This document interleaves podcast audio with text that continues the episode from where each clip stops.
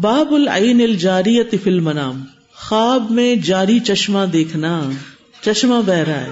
کیسا خواب ہوگا؟ پیارا۔ اگر صاف ستھرا ہے چشمہ، تو اس سے مراد اچھے اعمال ہے اعمال سالے ہے اس کی تعبیر۔ اگر پانی گندا ہے، تو پھر اشارہ ہے بد کرداری کی طرف۔ یعنی دیکھنے والے کے اندر کوئی کردار کی خرابی ہے۔ تو چشمے کا پانی باعث خیر اور باعث برکت ہوتا ہے۔ بشرطے کہ اس کا مالک نیک اور صالح ہو۔ اگر وہ نیک نہیں تو اسے کوئی مصیبت آئے گی، جس سے پھر پیچھے والے آنسو بہائیں گے۔ حدثنا ابدان و اخبرنا عبد اللہ اخبرنا معمر ان ظہری ان خارج ابن زید ابن ثابت ان ام العلاء وهي امرأة من نسائهم خارجہ بن زید کہتے ہیں اور ان سے ام علا بیان کرتی ہیں۔ اور وہ انصار کی عورتوں میں سے وہی امراۃ من نسائہم یعنی انصار کی عورتوں میں سے ایک عورت ہے، ام العلا۔ کہتی ہیں بایات رسول اللہ صلی اللہ علیہ وسلم۔ راوی کہتے ہیں بایات ام علا نے بیت کی تھی رسول اللہ صلی اللہ علیہ وسلم سے۔ قالت، وہ کہتی ہیں، ام علا تار لنا عثمان ابن مزعون فی السکنا ہی نقترعت الانصار علی سکن المہاجرین۔ جب انصار نے مہاجرین کے قیام کے لیے قرہ اندازی کی، تو عثمان بن مزون رضی اللہ عنہ کا قرہ ہمارے نام نکلا کہ وہ ہمارے گھر رہیں گے۔ کیا ہوا؟ فش تکا بیمار ہو گئے۔ فمر رد نہ ہو تو ہم نے ان کی تیمارداری کی۔ حتیٰ تو وفیا یہاں تک کہ وہ اسی بیماری میں پوت ہو گئے۔ ثم جعلناہ فی اثوابہ پھر ہم نے انہیں ان کے کپڑوں میں کفن دیا۔ فدخل علینا رسول اللہ صلی اللہ علیہ وسلم۔ رسول اللہ صلی اللہ علیہ وسلم ہمارے پاس تشریف لائے۔ فقل تو رحمت اللہ علیہ کا اب صاحب تو میں کہنے لگی، اے ابو صاحب تم پر اللہ کی رحمتیں ہوں۔ فشہادتی علیہ کا لقد اکرم اللہ۔ میری گواہی یہ کہ اللہ نے تمہیں عزت بخشی۔ یعنی وہ میت کے بارے میں یہ بات کہنے لگی، خود سے خود۔ کس کے سامنے؟ رسول اللہ صلی اللہ علیہ وسلم کے سامنے۔ کالا وما یدری کی نبی صلی اللہ علیہ وسلم نے فرمایا، تمہیں کیسے پتا چلا؟ کل تو لا ادری. میں نے کہا، مجھے نہیں معلوم اللہ اللہ کی قسم. اللہ کی قسم مجھے پتا نہیں ہے. کالا اما ہوا فقت جا اہل یقین آپ نے فرمایا، جہاں تک ابو صاحب کا تعلق ہے تو اس پر موت آ چکی. انی ارجو لہ الخیر. میں اس کے لیے خیر کی امید رکھتا ہوں من اللہ اللہ کی طرف سے. و اللہ ما ادری و ان رسول اللہ. اللہ کی قسم میں نہیں جانتا، حالانکہ میں اللہ کا رسول ہوں۔ ما یو فالو بی ولا بکم، کہ میرے ساتھ کیا ہوگا اور تمہارے ساتھ کیا کیا جائے گا؟ کیسا سلوک ہوگا؟ قالت ام اللہ ام اللہ کہتی ہیں اللہ لا ازکی احدن باد کہ اللہ کی قسم اس کے بعد میں کسی کا تزکیہ نہیں کروں گی، کہ کسی کو پاک قرار نہیں دوں گی۔ قالت، انہوں نے کہا ورعیت لعثمان فی النوم میں عین تجری کہ میں نے خواب میں عثمان بن مزون رضی اللہ عنہ کے لیے جاری چشمہ دیکھا۔ فجے تو رسول اللہ صلی اللہ علیہ وسلم، تو میں رسول اللہ صلی اللہ علیہ وسلم کے پاس آئی۔ فذکر تو ذالکا، میں نے ان سے اس خواب کا ذکر کیا۔ لہو، آپ کے سامنے، فقال ادا کی عمل ہو یجری لہو۔ آپ نے فرمایا، یہ ان کا نیک عمل ہے جس کا ثواب ان کے لیے جاری رہے گا۔ تو نیک انسان کے لیے جاری چشمہ دیکھنا کیا ہے؟ اس کے عمل کا مرنے کے بعد بھی جاری رہنا، صدقہ جاریہ باقی رہنا۔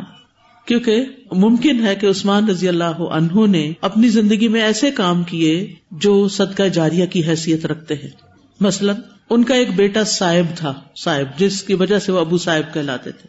اس نے غزب بدر اور دیگر غزبات میں شرکت کی تھی اور وہ ابو بکر رضی اللہ عنہ کے دور خلافت میں فوت ہوئے۔ تو نیک سال اولاد جو نیکی اور دین کے کام میں لگی ہوئی ہو، وہ ماں باپ کے لیے کیا ہوتی ہے؟ صدقہ جاریہ۔ عثمان بن مزون اہل قریش میں سے یعنی مکہ میں ایک مالدار آدمی تھے۔ یہ تو مدینہ آ کے ان کی حالت ایسی ہوگی نا۔ مکہ میں مالدار تھے۔ ہو سکتا ہے انہوں نے اپنا مال کسی ایسے کام میں خرچ کیا ہو جو ان کے لیے صدقہ جاریہ بن گیا ہو۔ اسی طرح جو شخص اللہ کے راستے میں ہتھیار بند رہے، اس کا عمل بھی مرنے کے بعد جاری رہتا ہے۔ ہو سکتا ہے وہ اللہ کے راستے میں مرابط کی حیثیت سے رہ رہے ہوں۔ انہوں نے جنگ بدر میں شرکت کی تھی۔ اور اسلام کی طرف سبقت کرنے والوں میں سے ایک ہے یعنی سابقون الاولون میں سے ہیں۔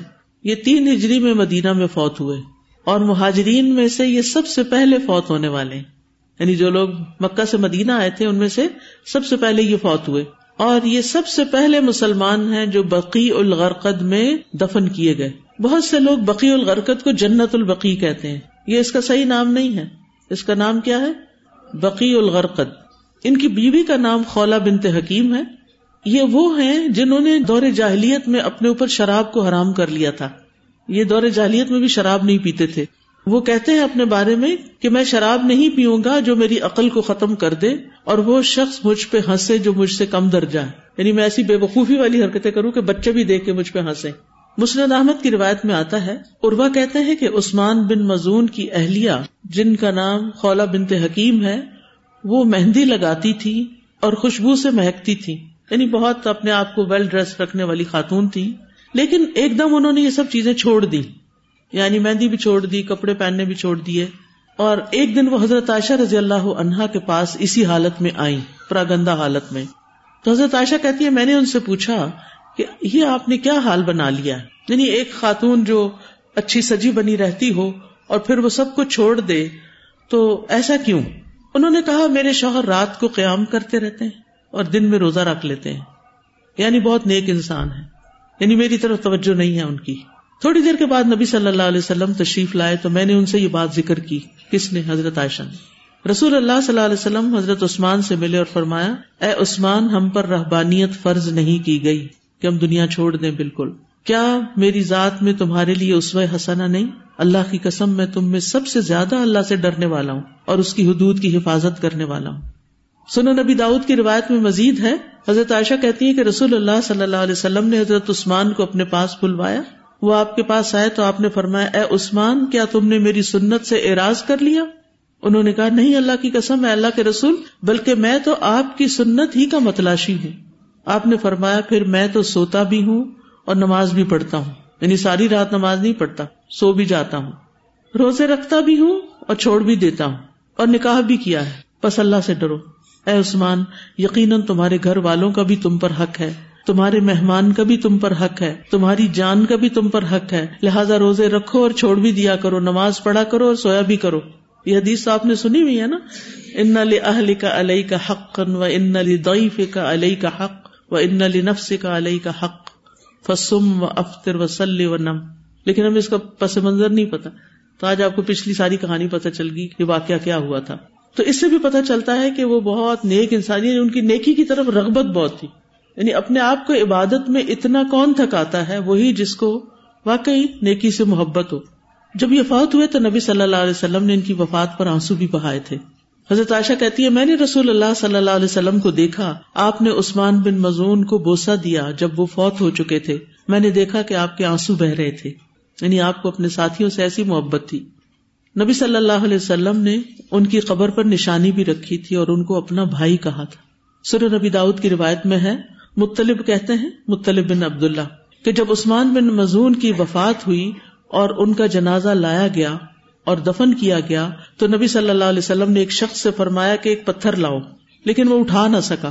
تو رسول اللہ صلی اللہ علیہ وسلم خود اس کی طرف اٹھ کر گئے، اپنی کلائیوں سے کپڑا ہٹایا۔ کیسے ہٹاتے؟ ایسے، اوپر کیا۔ یہ کیوں کرتے ایسے؟ تاکہ انسان زیادہ آسانی سے کام کر لے۔ راوی کہتے ہیں، مجھ سے رسول اللہ صلی اللہ علیہ وسلم سے بیان کرنے والے نے بتایا، گویا میں رسول اللہ صلی اللہ علیہ وسلم کے بازو کی سفیدی دیکھ رہا ہوں، جب آپ نے ان سے کپڑا ہٹایا۔ پھر آپ نے اس پتھر کو اٹھایا اور قبر پر سر کی طرف رکھ دیا اور فرمایا، میں اس سے اپنے بھائی کی قبر پہچان سکوں گا۔ کیونکہ یہ پہلے دفن ہوئے تھے نا وہاں۔ اور میرے اہل میں سے جو کوئی فوت ہوا، میں اسے اس کے قریب دفن کروں گا۔ یعنی نبی صلی اللہ علیہ وسلم ان کے بارے میں اتنا اچھا گمان رکھتے تھے۔ لیکن اس کے باوجود جب ام اللہ نے کہا کہ اللہ نے آپ کو عزت دی، تو نبی صلی اللہ علیہ وسلم نے روک دیا۔ نہیں، اس سے آگے نہیں جانا۔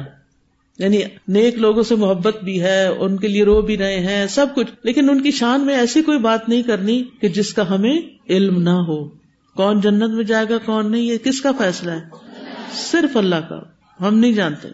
تو اس سے کیا پتا چلتا ہے کہ انسان اگر نیک عمل کرتا ہے تو اس کا عمل جاری رہتا ہے۔ کیونکہ ام اللہ نے خواب میں دیکھا کہ عثمان رضی اللہ عنہ کا ایک چشمہ ہے جو چل رہا ہے، جاری ہے۔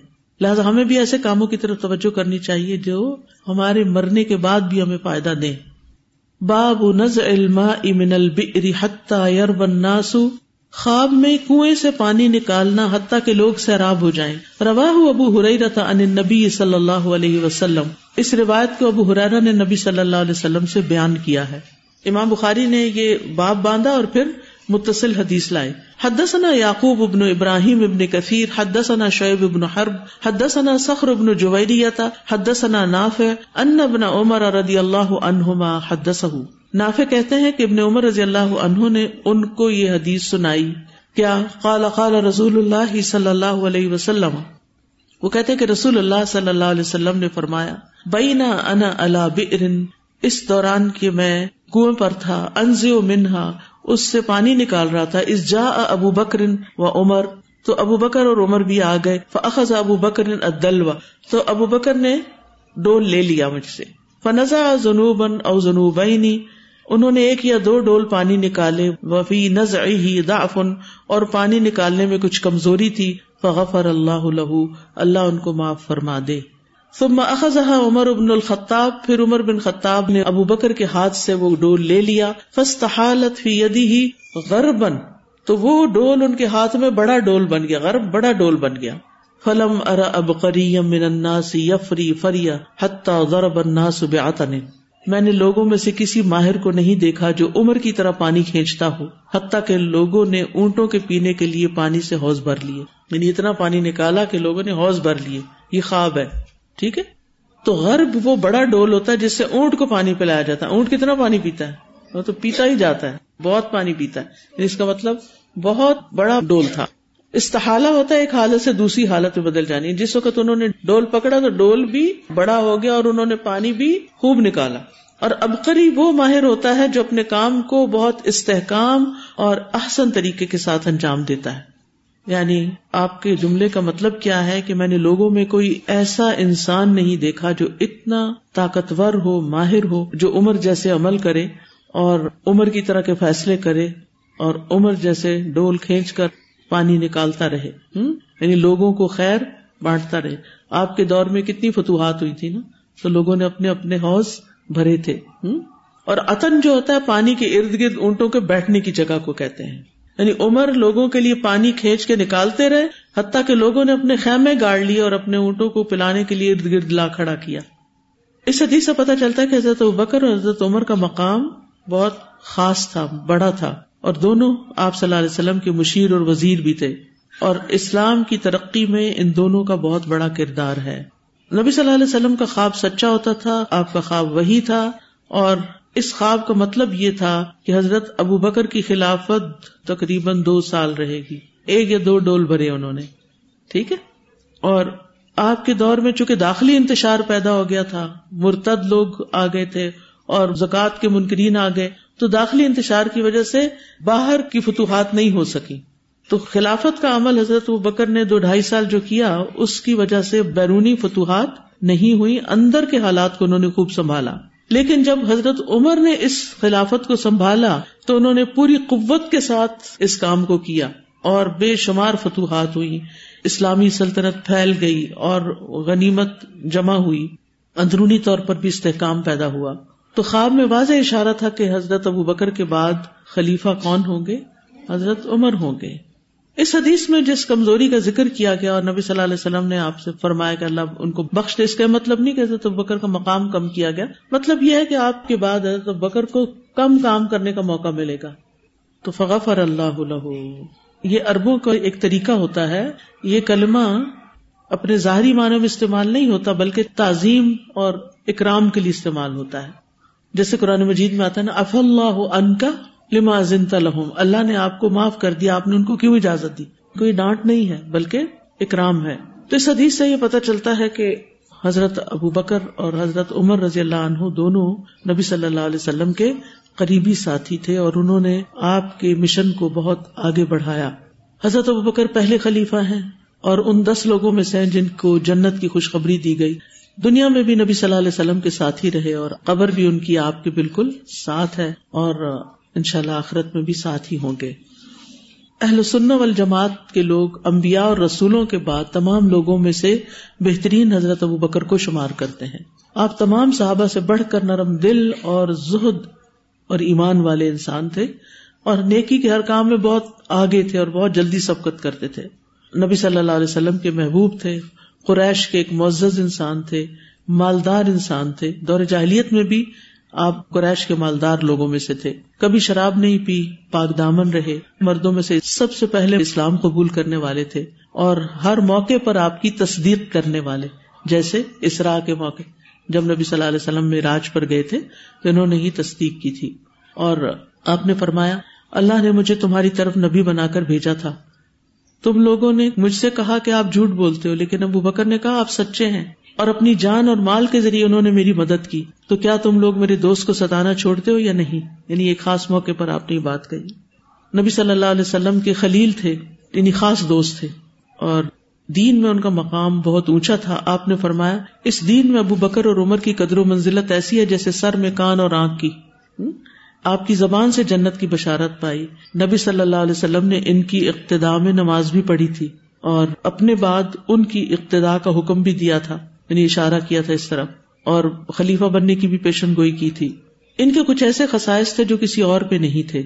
مثلاً ان کے نام کے علاوہ کسی اور کا نام صدیق نہیں تھا۔ یہ غار میں بھی آپ کے ساتھ تھے، ہجرت میں آپ کے ساتھ ہی تھے۔ اور تمام اور مسلمانوں کی موجودگی میں ان کو نماز پڑھانے کے لیے نبی صلی اللہ علیہ وسلم نے حکم دیا۔ دور خلافت میں بھی آپ نے بڑے بڑے کام کیے۔ حضرت اسامہ کے لشکر کو جاری رکھا جو نبی صلی اللہ علیہ وسلم بھیج رہے تھے۔ اور مرتدین اور زکوٰۃ کے منکرین کے ساتھ جنگ کی، مسلمہ کذاب کے ساتھ جنگ کی۔ سب سے پہلے قرآن کو جمع کرنے والے تھے اور سب سے پہلے قرآن کو مصحف کا نام دیا۔ عراق اور شام میں فتوحات کا آغاز کر دیا تھا انہوں نے۔ امت پر سب سے زیادہ مہربان تھے۔ نیکی کے ہر میدان میں آگے تھے۔ ایک دفعہ نبی صلی اللہ علیہ وسلم نے فرمایا، آج کس نے روزے کی حالت میں صبح کی؟ حضرت بکر نے کہا، میں نے۔ کون جنازے کے ساتھ گیا؟ عرض کیا، میں۔ کس نے مسکین کو کھانا کھلایا؟ عرض کیا، میں نے۔ کس نے مریض کی عادت کی؟ عرض کیا، میں نے۔ تو نبی صلی اللہ علیہ وسلم نے فرمایا، جب یہ سب کام کسی ایک آدمی میں جمع ہو جاتے ہیں تو وہ ضرور جنت میں داخل ہوتا ہے۔ یعنی ہم تو روزہ رکھ کے پھر لیٹ جاتے ہیں نا کہ اب کون غریبوں کا خیال کرے اور کون جنازہ پڑھنے چاہے لیکن ان لوگوں کو روزہ بھی خیر کے کاموں سے روکتا نہیں تھا۔ پھر اسی طرح صدقہ خیرات میں بھی بہت آگے تھے۔ ایک بار تو حضرت عمر نے کہا کہ آج تو میں ابو بکر سے آگے نکل جاؤں گا، لیکن جب گئے تو پتا چلا کہ سب کچھ ہی ابو بکر لے کر آ گئے ہیں۔ اسی طرح چھوٹی چھوٹی نیکیوں میں بھی آگے بڑھ کے سلام میں پہل کرتے تھے۔ اگر کوئی غلطی ہو جاتی تو اس کا کفارہ کرتے اور نیکی کرتے۔ اور اپنی غلطی پر فوراً معافی مانگ لیتے۔ بولنے میں بھی بہت محتاط تھے، کھانے پینے میں بھی بہت محتاط تھے۔ دعا مانگنے سے بڑی محبت کرتے تھے، اس لیے نبی صلی اللہ علیہ وسلم سے دعا پوچھی کہ آپ مجھے کوئی دعا سکھائیں۔ وفات کے وقت بھی ان کی بہت آجزی تھی اور جس طرح کفن کے بارے میں انہوں نے حکم دیا، خلافت کے دور میں بھی آپ کو پتا ہے کہ ان کی بیوی نے کچھ اکٹھا کر کے میٹھا بنا لیا تھا، تو اتنا وظیفہ ہی کم کر دیا۔ انتہا درجے کے متقی انسان تھے۔ ہمارے لیے ایک رول ماڈل ہے۔ ان لوگوں کے حالات پکتن پکتن پڑھتے رہنا چاہیے تاکہ ایک دن اسرات المستقیم ہمیں سیدھا رستہ ملے اور ہم کچھ عمل کر سکیں۔ آخر داوانا ان الحمد للہ رب العالمین۔ سبحان اللہ و بحمد کا اشد اللہ اللہ اللہ انت استخر کا و اطوب السلام علیکم و رحمۃ اللہ وبرکاتہ۔